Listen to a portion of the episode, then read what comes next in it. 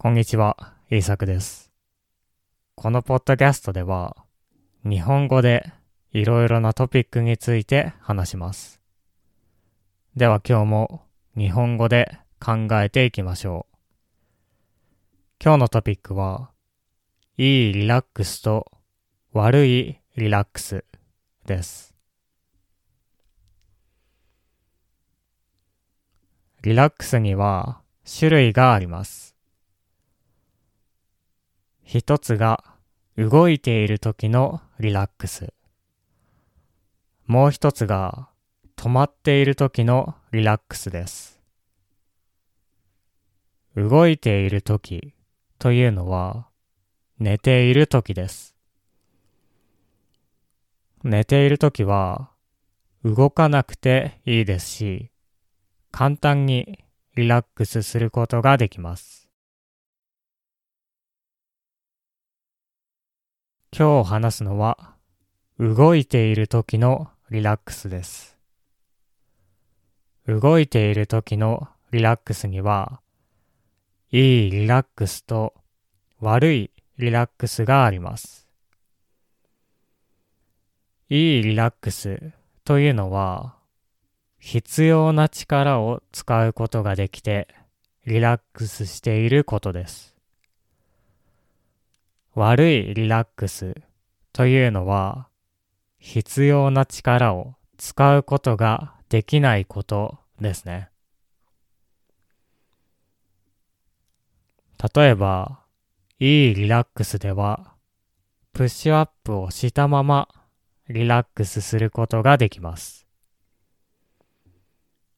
悪いリラックスでは力が入っていないのでプッシュアップをすることができません。そのまま倒れてしまいます。必要な力がないので立っていることができないんですね。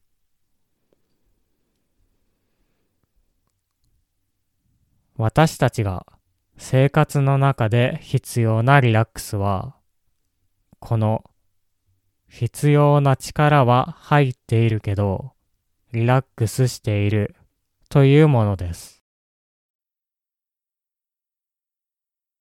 でも、人はリラックスしようとすると、全部の力を抜いてしまいます。寝るときと同じようにリラックスしようとしてしまうんですね。しかし、全部の力を抜いてしまうと、何もできなくなってしまいます。だから、この間話した、呼吸をしながらのトレーニングは役に立つんですね。力を入れたり、緊張したりすると、人は呼吸を止めてしまいます。息が止まってしまうんですね。だからこそトレーニングという大変なことをしながら呼吸をすることによってその練習をすることができます。このリラックスをするときに必要なのが自分の緊張を感じることです。緊張とはテンションのことです。変に力が入っているところや必要がないのに力が入っているところのことです。そういうところは硬くなってしまいます。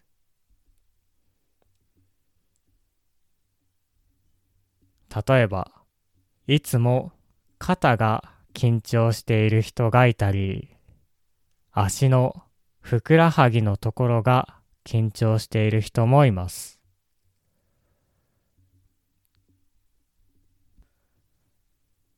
ロシアの武術のシステマの先生によると、ふくらはぎが緊張している人は多いみたいですね。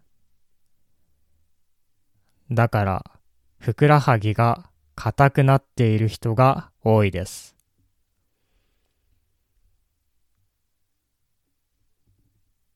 この時に自分の緊張に気づくことが大切です。今私は肩のあたりが緊張しているとか胸のあたりが緊張しているとかみぞおちのあたりが緊張していると気づくことです。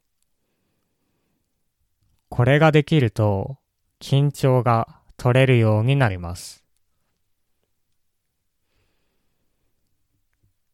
緊張を取るのは呼吸です。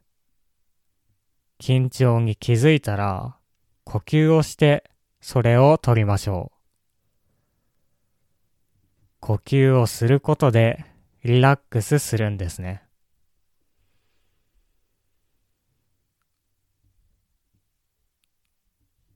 緊張に気づいていいリラックスができるようになるとどうなるでしょうか？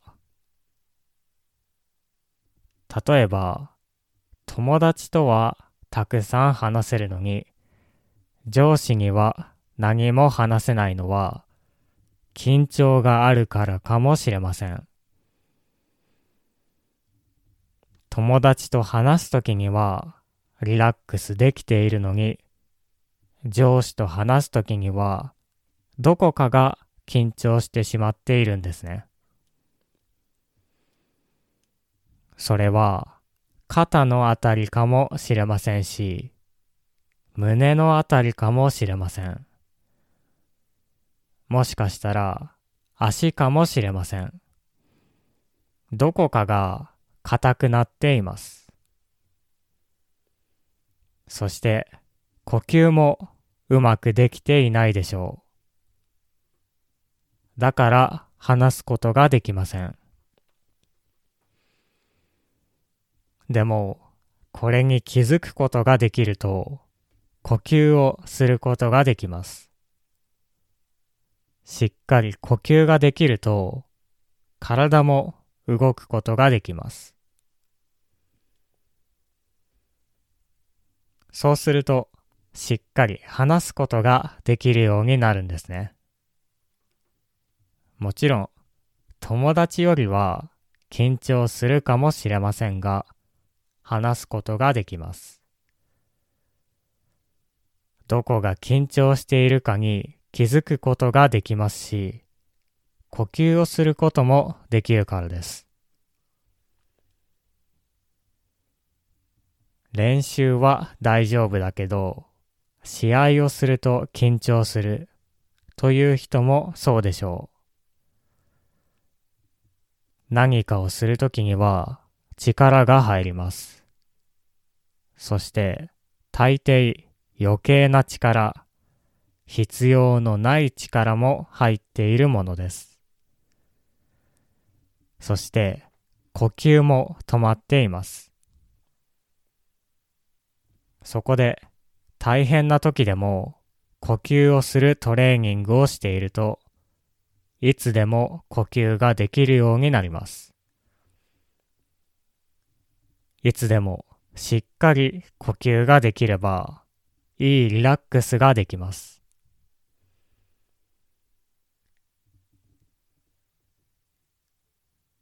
いいリラックスができると、よく動けるようになります。そうすると、いつでも自分のパフォーマンスを発揮することができるようになるでしょう。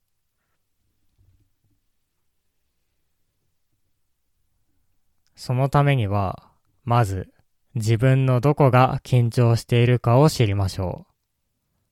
それは肩かもしれませんし、胸かもしれませんし、お腹のあたりかもしれませんし、足かもしれません。まずは、それに気づくこと。そして、呼吸を続けることが大切です。